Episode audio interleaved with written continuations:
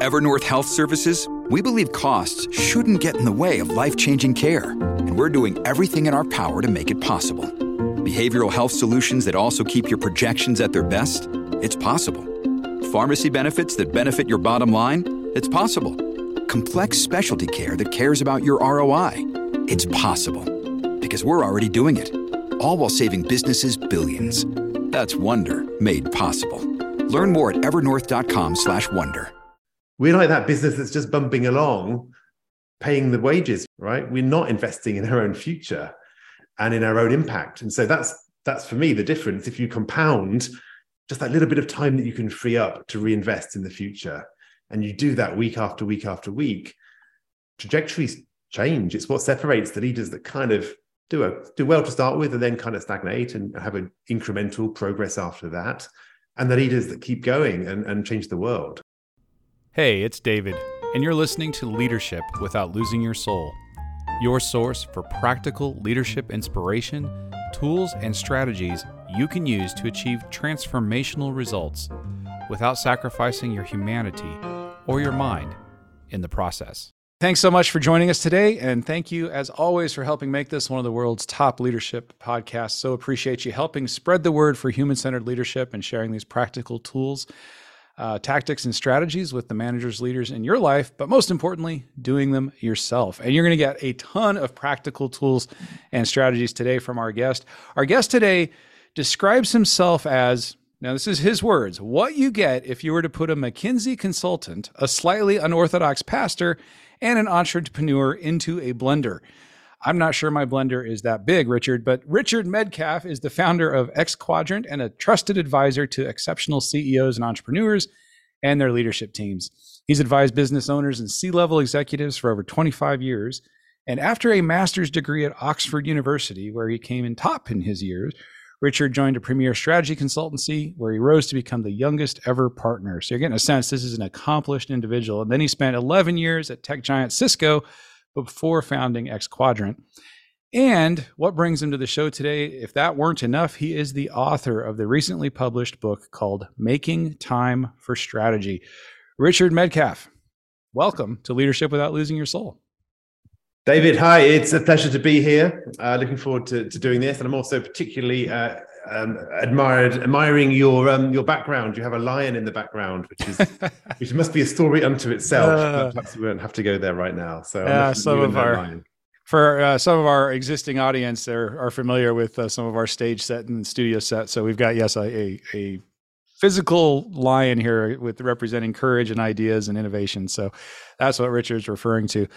Richard, uh, as we get to know you a little bit, tell us about, take us as far back as you can. Before we started talking, I, I was mentioning my earliest memory goes back to when I'm 11. What is your earliest memory of yourself as a leader? Mm, yeah, I was thinking about this because I know you asked this a lot. And um, actually the one that comes to my mind and it wasn't the one i would i had prepared actually but the one that comes to mind right now in this moment is quite a bizarre uh, we'll see whether you, whether it makes sense to you but my sister um, was she just passed away but she was very severely mentally handicapped. It's really shaped who i am as a person and the impact i want to make in the world.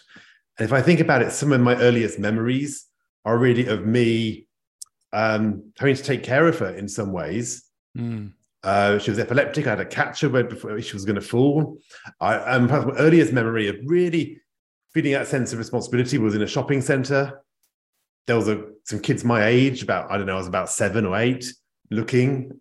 She was like in a wheelchair or in a pushchair actually, because she could walk, but she was she'd be running around, so she was in a pushchair, and they were looking at her strangely, and I felt so protective uh, of her that I just remember like really, I don't know, something changed inside me at that moment. I was like really um, determined to to be there for her, I suppose, and to care. And that's not my definition of leadership in many ways.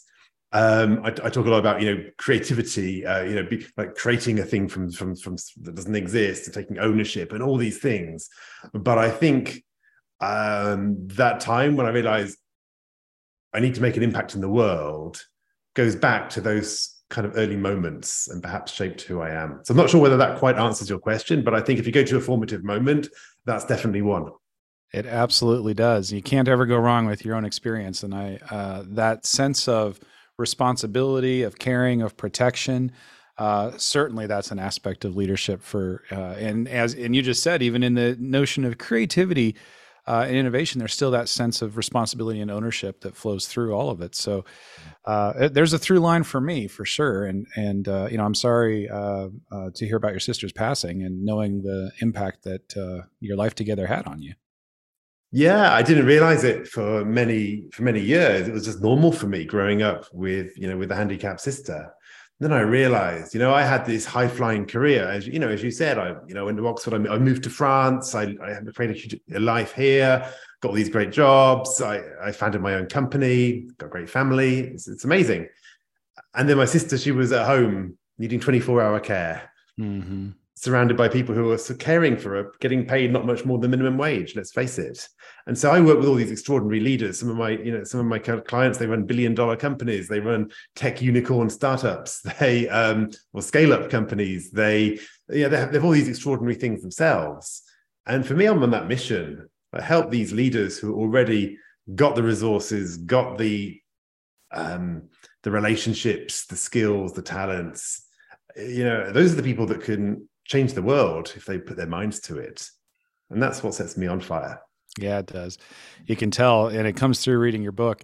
You know, when you're talking about your sister or the work that any of us are doing, one of the elements that comes through in uh, in your books, and again, the name of the book is "Making Time for Strategy." Our guest today is Richard Medcalf, and eh, Richard, the sense of knowing what's truly important, of what matters most, of uh, that is a, a, value and a theme that just resonates throughout the book. So I'm mm. curious as we get into the the details, uh, and there's so much in this book I want to unpack, but um, at the at the treetop level, what is it that motivated you to write this specific book?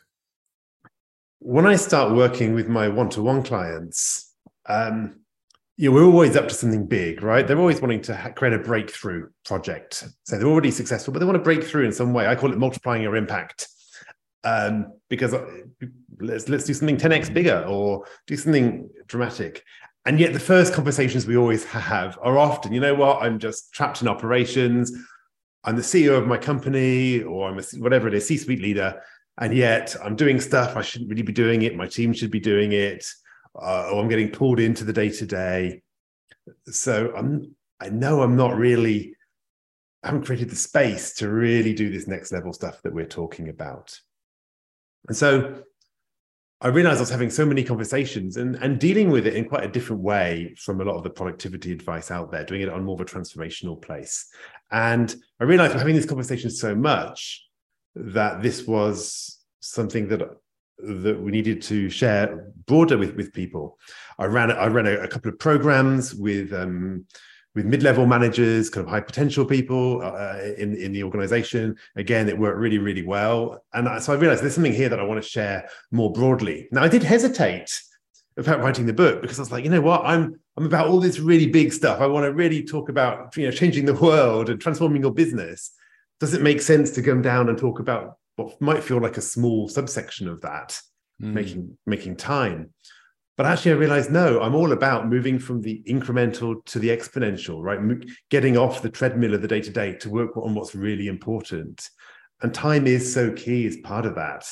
That I realized, no, no, this is important. This is actually my mission in many ways, in, a, in, a, in one part of my mission, which is helping people um, think differently about the opportunities available to them so that they can work on what matters and that uh, that leverage that approach to leverage is so dominant. I would say absolutely the getting down and getting yes as practical as you do and we're going to dive into some of those uh, absolutely has the potential to 10 20 30 times leverage uh, whatever it is that is important to the individual who reads it. So listeners i highly encourage you to uh, to take take some time to make the time for this uh, making time for strategy. You're going to get a lot out of it all right, so let's dive into the book, Richard. So you introduce your topic talking about how we live in a world of infinity. And this is one of those moments where, like, three sentences in, I know this is a book for us. Uh, I talk about one of my mantras that I share all the time is uh, infinite me, finite need. I'm sorry, infinite need, finite me. Mm. right? And so mind the MIT, like you know, infinity. What is infinity? What's the world of infinity, and what does that have to do with strategy? Yeah, so I, yeah, I say we live in a world of infinity. I almost called the book "Managing Infinity" because that felt like it's the problem that everyone deals with. Um, so you have you know infinite messages emails you know the more you send the more you receive the more you send the more that come back infinite content uh, the more podcasts we, we we watch, the more recommendations we get, the more movies we watch, the more recommendations we get, the more books we buy, right? There's just infinite. And social media, there's conversations that never end. We can always strike up another conversation with somebody around the world at any time. And so we're in this position, as, as you as you obviously know by your your your own motto, that it's infinite. The workload keeps coming, and we can't beat that with productivity. So we sometimes think if we just work harder we just plow through our list. We just get the stuff off our plate but it never finishes. There's more there's more stuff always on the plate. And so leaders just kind of go well where do i go with this? It, it's never ending. One of my clients he was running a, a ceo of a, of a global company. He said he was getting up really early in the morning for one time zone going to bed late at night working with another time zone. Super long days. And he said, yeah, and I'm still not sure I'm really making progress on these transformational projects that I've been hired to do. It's like, where else can I go? So that's if you like the kind of the problem statement. Uh, and it's so true. I think there's not a not a leader listening to the show that can't empathize with, uh, understands that. I, and the way I say it, we're going to die with an unfinished to do list. I mean, there's there, there we never reach a, a moment where everything we could possibly do is done. No, just can't happen. Okay, so if the idea here is not to be more productive. And you emphasize this throughout the book. I'm not talking about productivity. I mean, there are ways that's important, but we're not going from product trying for just productivity. This is moving from productivity to strategy. Mm. Why is that mindset shift so important? Yeah. So in the book, I talk about the infinity trap. So what happens when we get this, when we when we face all this um, all these opportunities and demands on our time. And let's face it, the more senior we go, the we get even more of that. We we exposed to an even greater through, through, throughput um, of this infinity coming at us. Um, when we're faced with all that, um, we tend to hit an instinctive response is to double down on what's already worked for us. So we go faster, doing doing what we're comfortable with, what we're good at. We go faster, solving problems, making things happen. We actually quite enjoy it because we get can get a buzz from it. We're ticking things off our lists. We're adding value in all these different ways. But that's the trap because we start to get tunnel vision. We our world starts to we, we feel we're focused. In some ways, we are. Um, sometimes we feel distracted, but either way, actually, we're limiting our view to the things that are noisy and in front of us. And we can't see those opportunities that are just off to the side we can't see the breakthroughs. If we just took some took a step back for a minute, we'd be able to see, you know what, not shouldn't even be doing this. It's another thing. There's a better question to be answering. There's a better relation. Is one conversation that might change anything.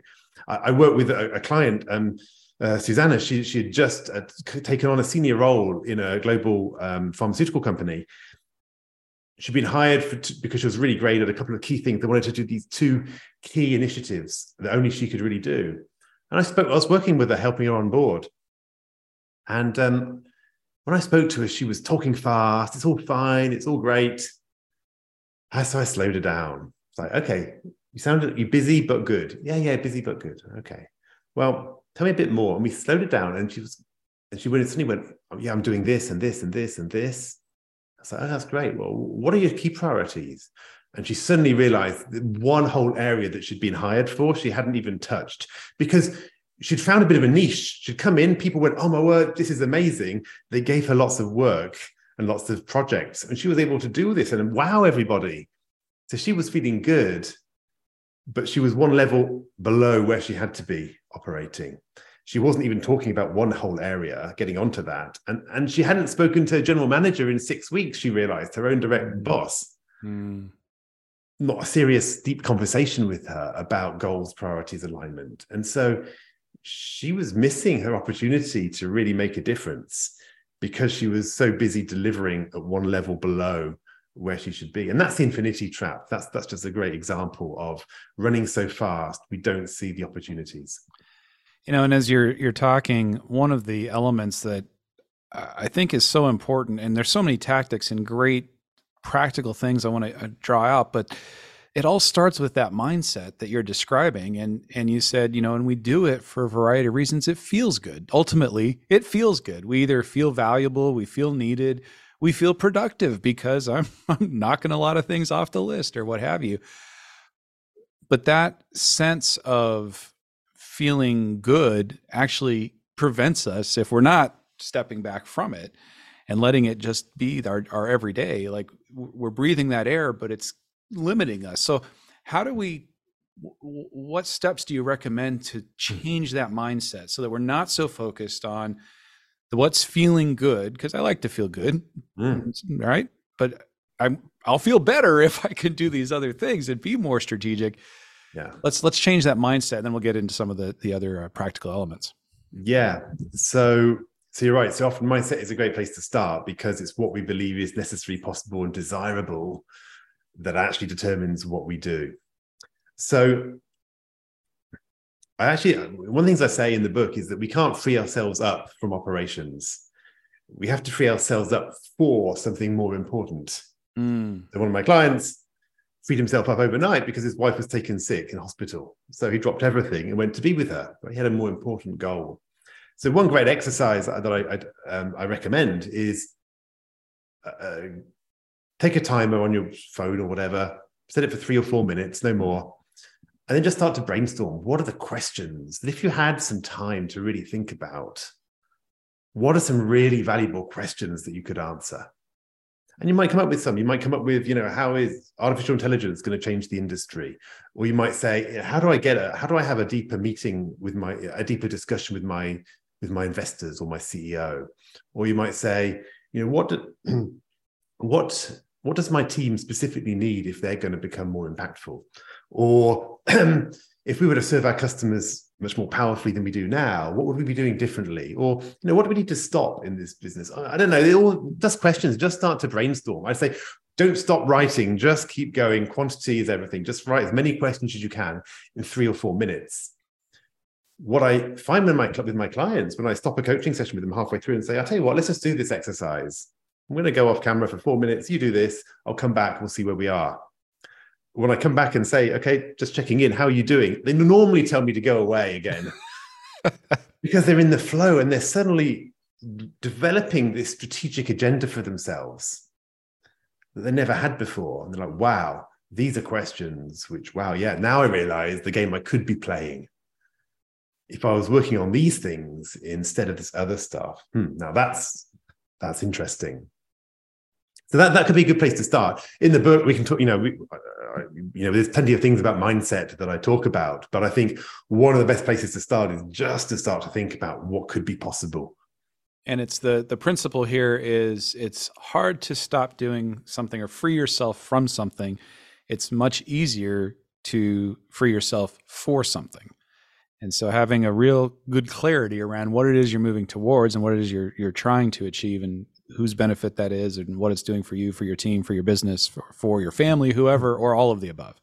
Yeah, and, and and I also also mentioned that the number one key performance indicator for any leader's future uh, success is the strategic time that you can invest in making your future better. It's a bit like imagine we're a business as a person. Imagine we're a business and we're making zero margin, zero profit. In fact, we might even be losing profit right? Which is like when we're overworking, we're burning out, right? We don't, we don't have any free, any margin to invest in the future.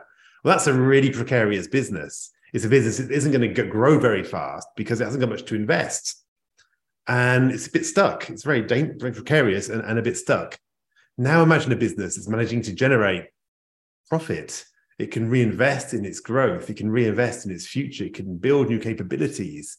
That business is going to skyrocket and most leaders, we're like that business that's just bumping along, paying the wage wages just about, right? We're not investing in our own future and in our own impact. And so that's that's for me the difference. If you compound just that little bit of time that you can free up to reinvest in the future, and you do that week after week after week, trajectories change. It's what separates the leaders that kind of do a, do well to start with and then kind of stagnate and have an incremental progress after that and the leaders that keep going and, and change the world. And that's why this subject fascinates me so much. Eh, eh, you, can tell in there there that uh, statement that you made that you know your number one kpi is the strategic time. That's your number one predictor of success. And as you're talking i can I, I know for myself i had so many times as i was going through this book where i I would just, you know, have to set it down, lean back and go, okay, he's right. And, uh, or acknowledging the times in my career where I'm like, yep, okay, I didn't get that. And this is my overall take on, on your book, Richard, is I wish I would have had this 20 years ago. Mm-hmm. Uh, in, in my life and my career, so many of these things I had to learn the hard way. And in some ways, some of them I am still learning or relearning in the context I'm in now my encouragement as you're listening here is, and we're talking about strategy, you might be thinking, oh, that's something that the C suite does. And if you're in the C suite, yes. But if you're not, Richard's metaphor that he just gave you is so important that you are a business of one. And what are you doing to create that space, profit, and energy to be able to reinvest in your in you? And that doesn't mean that you have to be aiming for a promotion up to the C suite. There's a thousand different ways in which you can be building whatever version of you if you have the strategic time for that. Hmm. Hence why we're talking this today about this today. Yeah. In fact, here's the dirty little here's the dirty little secret about the book. It's not actually about strategy. it's about the strategic, right? It's not about corporate strategy. It's about what is strategic for you, for me, right? What are the high value activities? Where's the leverage that we're going to get? Absolutely. That's well, the and the the definition that gets to the definition of strategic time. So you said our number one KPI is the strategic time that we invest, and so you define that as the hours in your week you invest on the up leveling projects to put you and your team in a far better place to deliver on your operational goals in the future. Uh, and then you go a step farther and you say the most important project is something nobody's asking for. Yeah, it's the one no one's asking for. Um, because we, we were asked about operations, right? We're asked basically for more of the same generally. Uh, and yet, the, thing that's going to make the difference is that where do we invest um, in the future? So, an example I, I, give in the book very early in my career, I was a, an analyst in the strategy consulting company. Uh, all my peers and me, we were spending all our life building Excel models, business plans, financial models, this kind of thing. Um, and we're getting billed for that, right? So that was the core the core role. Now I realized that there was things we could do differently rather than building the model from scratch. Why don't I build some templates, some formulas, some geeky toolbars to format things quickly or whatever? And it took me quite a while to figure this out. I was relatively new to Excel at the time. I had to learn quite a lot. It took me quite a lot of long nights um, and time when I was not billing clients. And my colleagues were like, Richard, why are you doing this? Like, build, do some work, bill it to clients. That's the go. That's the game so I kind of practice what I call strategic naivety. I was like, well, I, I understand that, but I just think this is going to be important, so I'm going to do it anyway. So I didn't worry about my my goals so much in that month or that two months. And what happened was I managed to build a really well designed template, looked really beautiful. It was flexible. It could generate all the charts and things in different dimensions really easily. Um, it looked great, and it, I could do it. I could then build a business plan in a few hours. Where everybody else was taking a week to do the same thing. So suddenly, I got to up level. I had this time. I could invest it in learning how to do business development and sales. I learned to manage projects. Actually, start to interpret the results uh, in a deeper level than my colleagues who were just busy generating the results.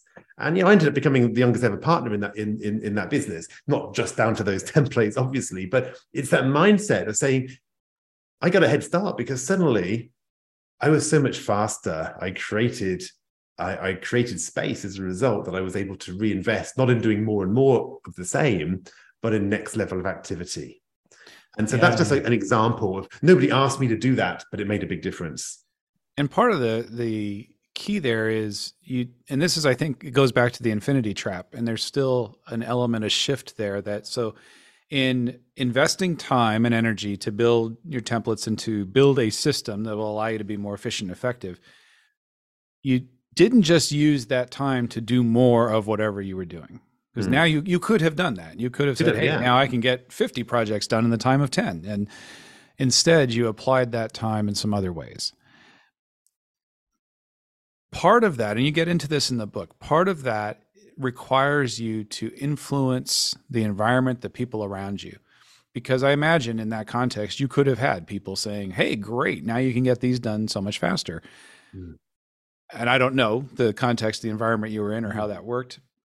But I do know from from your book that you you guide us through the process of having conversations with our peers, colleagues, our own managers about how we're navigating those to be able to make the time and protect that time mm. to work on these most important projects. Yeah, yeah, that's right. Influence is a key part of this. This is why it's not just a productivity challenge.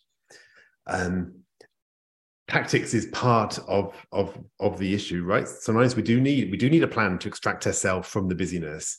That's very tactical right? We do need some upgrades to our workflows some of us right? Um, but if we can't then renegotiate our commitments with all the people around us we're going to be subject to all the pressures uh, of of you know if our boss is expecting the report every week well you know we can come up with a plan not to do that piece of work because we don't think it's very important but we're going to be on the hook for it. Okay, so we need to have a plan, and perhaps there is a conversation there to be had. We're actually going to you going to your boss and saying, "Look, this report that we do that I do every week, I'm not sure it's you know, given all the other things that you that, that we've agreed about uh, that we need to do together. I'm not sure this report is necessarily the highest return. Can we talk about perhaps doing it monthly? Could we talk about simplifying the report, giving it to one of the team? There's different strategies I talk about in the book, but but re- having that negotiation, that agreement, and coming up with something which he feels comfortable with, or she feels comfortable with, and you feel comfortable with. Now you've got your key, your senior stakeholder on your side. They're not pulling you back to the status quo. I, I, like to say when, when we go on a diet or something, you know, it's normally our family that wave the chocolate cake under our noses because they don't they want to eat the cake and they don't want to feel bad about you, you know, eating the cake in front of you as you virtuously decline. So they're the ones that are likely to kind of bring you back to the comfortable way of operating. And that's the same with our colleagues and stakeholders at work as well when it comes to this kind of activity. Absolutely. You know, when you're having that conversation with your manager, uh, you know, and you just gave us a number of different ways to approach it. One of the questions that I think uh, is helpful there, and I'd be curious your take on it, is to have the conversation about, and, and I don't want to just say, hey, boss, why is this important? it's more of a, uh, what's the outcome that this helps us achieve? What are we trying to accomplish here? And let's see what the most efficient way we can get that is. And, and if there isn't a good reason, sometimes that will surface. And then other times it's no, there is a real good reason. But then now we can start finding all the alternative solutions that you were describing. Uh, I'm wondering if you have any guidance around those kinds of negotiating those types of conversations. Mm. Yeah, I think um, so. First of all, you need to kind of understand the balance of power in the conversation. Clearly, when it's your your boss, you're going to have to really, or you're somebody senior, you probably can't just impose something on them. You're going to have to really help them see the win in it. Okay. When it's with your peers, there's a bit more give and take, uh, and you can kind of collaborate together. Obviously, when it's downwards in the organization, I'm not saying you want to just tell people because they're going to have constraints, but it's a little bit easier to say, we do need to make this happen. And then we can talk about the how. Um, I think the way, for me, the way of setting up that conversation, there's various approaches we, we can use. But I think that, know, the key one, as you said, is first of all, um, put yourself in their shoes. Like, they might lose something here. What are they going to gain? It's it's really an investment proposal you're putting on the table for them. It's like I'm asking you to make a trade off. I'm asking you to give up something in order to get something else. Um, now that something else might be something you know might be directly relevant to them. It might be the bigger organizational success that they're also fighting for. If it's your manager, I think often there's a lot of common things. They know the projects that you're meant to be working on. So let me give you an example. One of my um, probably makes it easier than the, the theory.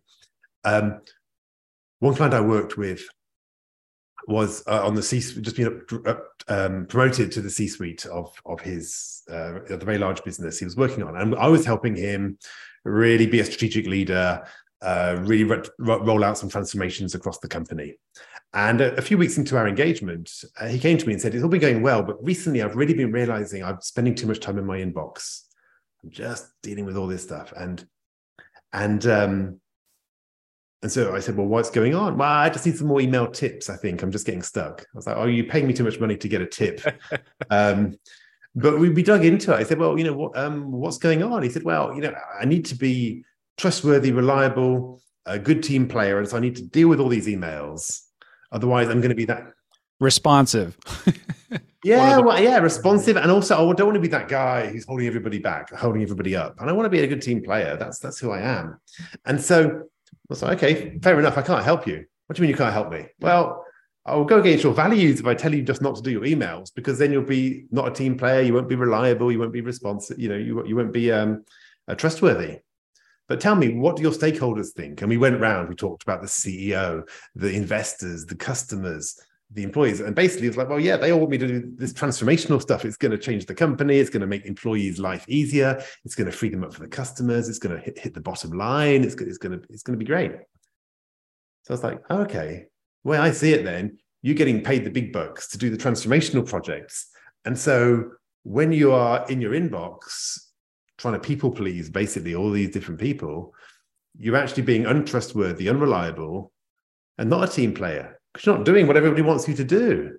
Mm. And that was the mindset shift he needed to go, oh, yes. Now, obviously, at that point, so he didn't need any tactical tips from me because he'd got the identity shift. Oh, yeah, he's a key leader. He's got big things to do in the world. He can't be at everybody's beck and call. Now the question is influence, right? He's not yet done. He's got it, but he's still got his CEO who's texting him all the time. So he's got his insight, he's got his transformation, but he's now got to get the benefit. So he has to go to the CEO and say, look, um, I'm really focusing on carving out time for these key transformational projects that we've agreed will be, you know, game changers for us. I'm realizing that I'm that I'm getting permanently distracted by by being responsive to all the different people. And so what I'm trying to do is carve out whatever Monday mornings or night, not from nine to 11 every day to really focus on this project. Can I ask, you know, um, I'm aware that you send me, often send me WhatsApp messages or text messages. I feel real need to re- reply to those messages immediately. Can we agree that in that period, I don't have to feel that pressure and I won't, I won't pick up my phone when the, when the phone rings in case it's you? Now that's a conversation. Now, we, who knows what the CEO will say? He might say, absolutely, it sounds great. I'm glad you're really focusing down on the project. Or we might have some reservations. Ah, oh, but sometimes something happens and I really need to speak to you. And I, you know, there are emergencies. In which case, you're now in a negotiation. Let's define okay, those. If it's an emergency, how about I give you a priority? You know, I make you a VIP on my phone, but not on my messaging. So if you want to, if you really need me, you call me. The phone will ring, and I'll pick it up any whenever. But if you send me a message, I'm going to assume it's not so urgent and it can wait two hours. How does that sound? Okay, let's try that. Okay, we're good. And now you've got your CEO enrolled as a key person who's going to help protect your strategic time.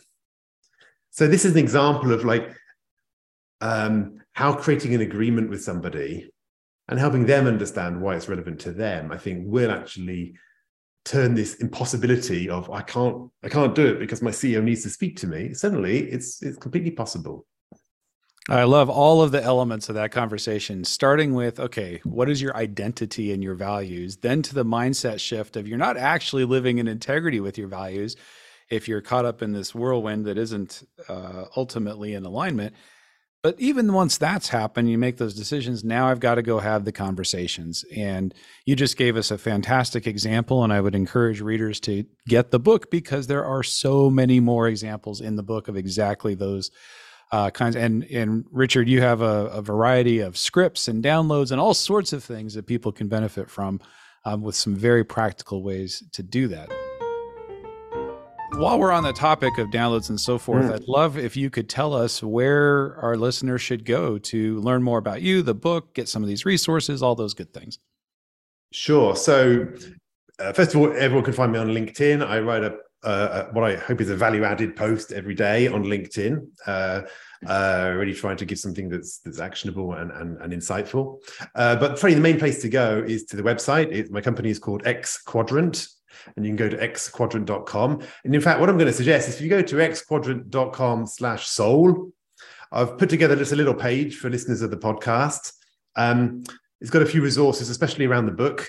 It's also got it's got a link to my LinkedIn profile. It's, it's, it's got a link to the book, but also it's there's a link to an assessment which is, um, allows you to actually understand where you are on this journey of making time for strategy. Um, and where should you start? Because the worst thing we can do is try to work on the wrong area at the wrong time.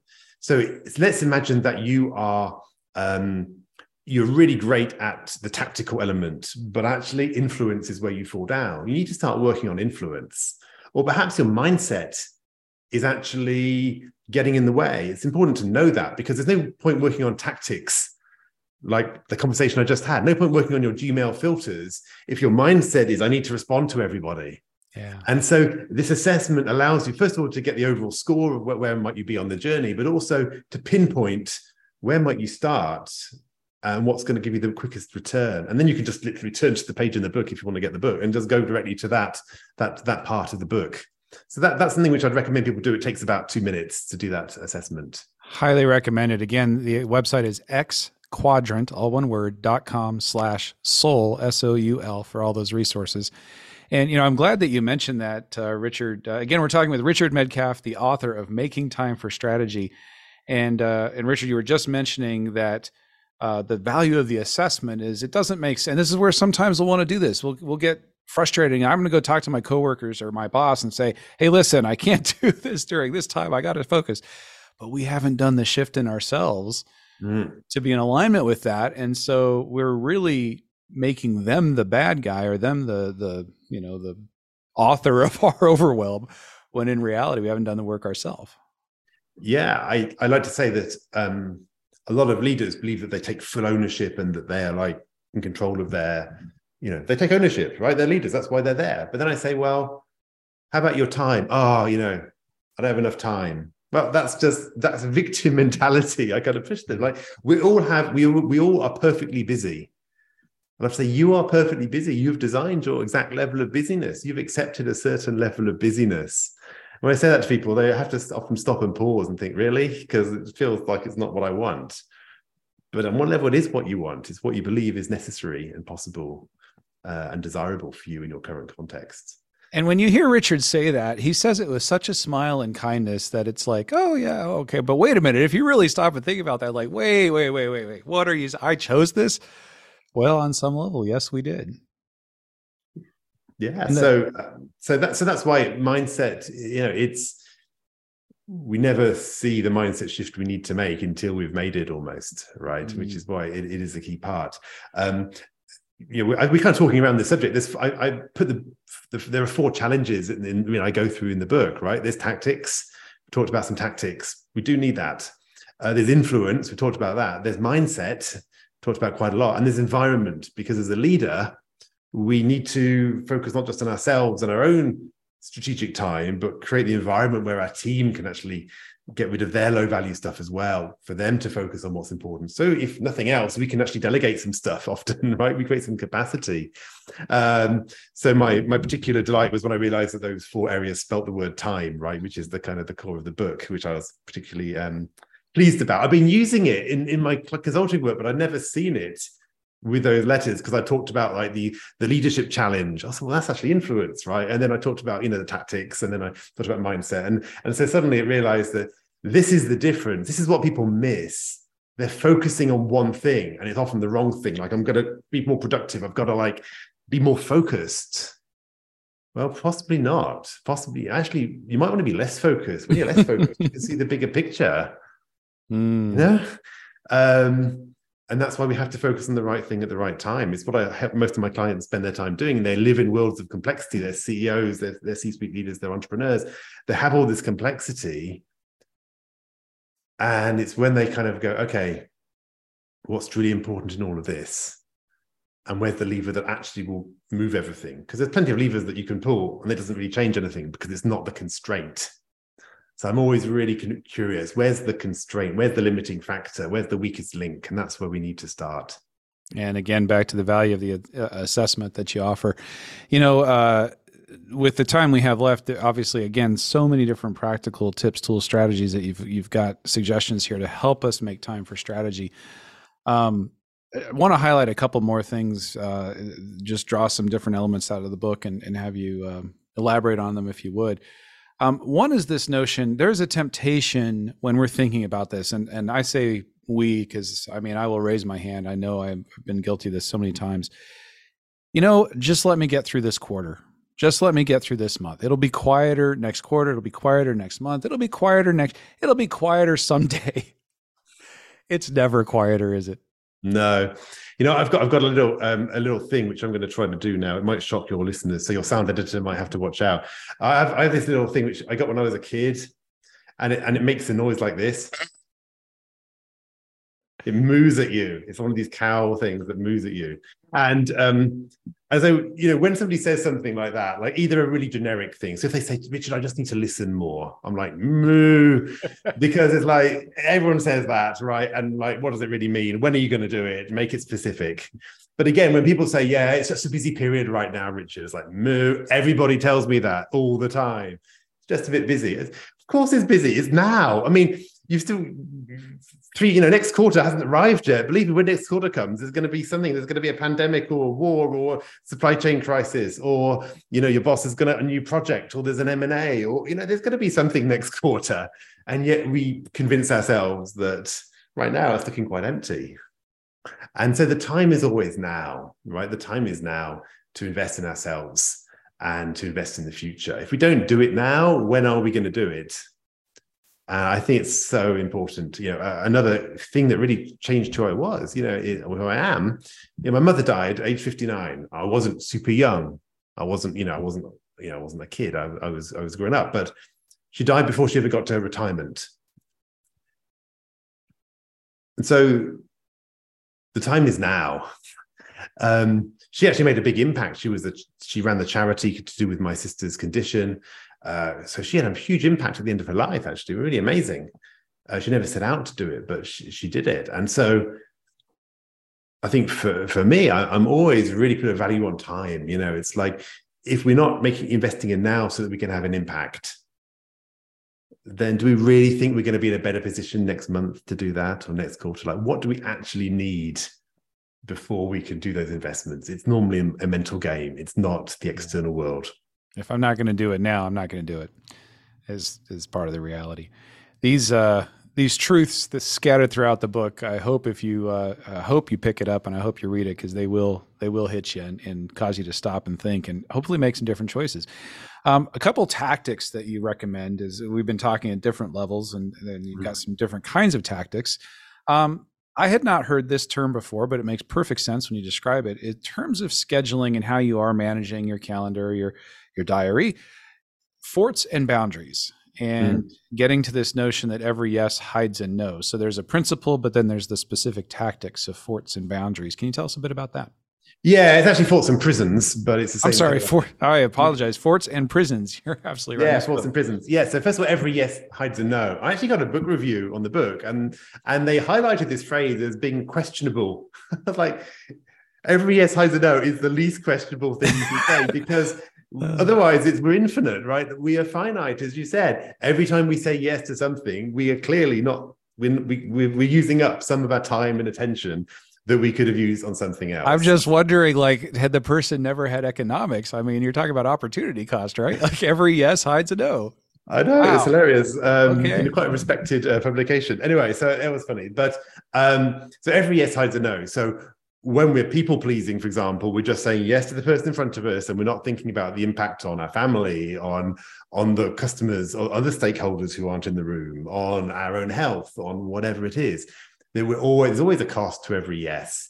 Um, so that's kind of I feel like uh, one of the principles. Um, but very tactically, what I suggest is you know we need to create forts and prisons in in our diary and so forts are things that we you know forts basically keep things out right? So that they protect Um, they, they protect it from the outside world. And so that's really your strategic time.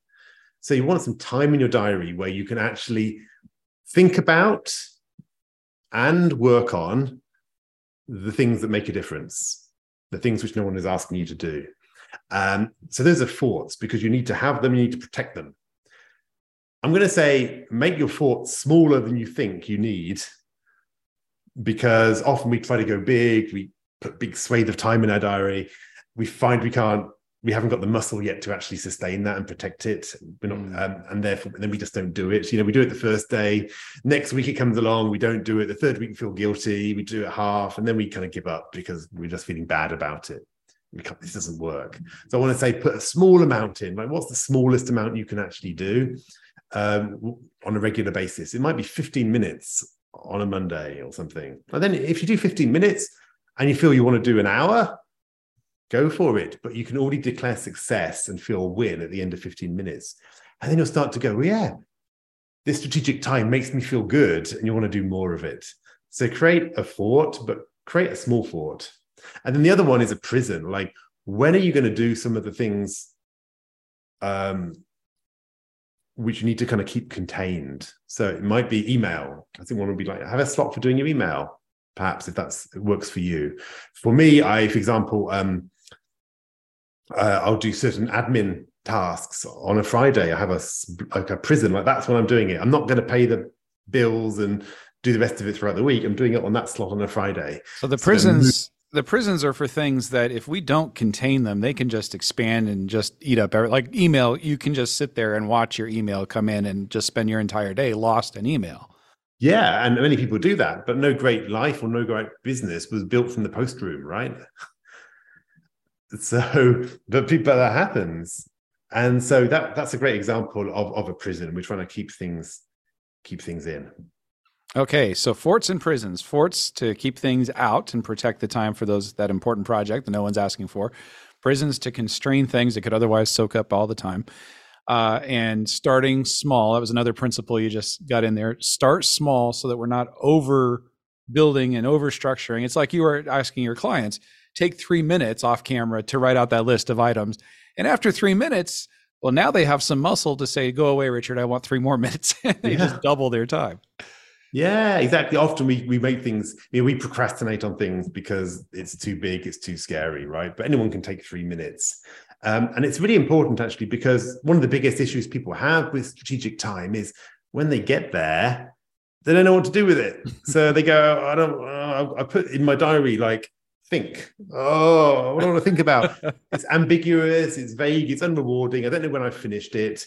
Uh, I'm not going to get the buzz. I may as well go and do my emails instead because there's a lot of things I know I need to do, and so we we skip our own commitment, mm. and that's why actually generating some questions and various other things I did go through in the book about how to really build a strategic agenda really for for what you want to be up to. Uh, that then allows you to go, oh yeah, I've got an hour and I've got my list of questions here, right? Hmm what is going to change in my industry in the next two years I need to be thinking about? Or or you know how am i going to get a meeting with the president of this company or this country? You know those are the interesting questions but you need to have them before you go into it. Back to the principle of we're not making time from we're making time for. So making sure that we have identified what it is we're making time for so when we get there we're able to, to focus without Do that. yeah. yeah. All right, I think we have time for one more practical, uh, and I'm I'm looking through my list of all the things that I highlighted and, and, tried to choose. Uh, well, uh, let me ask you, Richard, because I've got success checklists, I've got energy barriers, I've got you know, mm. a variety of different things here. Um, if you had to think of something we haven't talked about yet, that'd be one more mm. tactical in terms of making time for strategy in any of the the TIME that that yeah tactics influence uh, mindset uh, environment that we haven't talked about, what would be that for you? Yeah. Um, okay, let's actually go into the environment area. Um, so we haven't talked much about that. That's really about how we start to create a culture of of of of um, of strategic focus in in our team.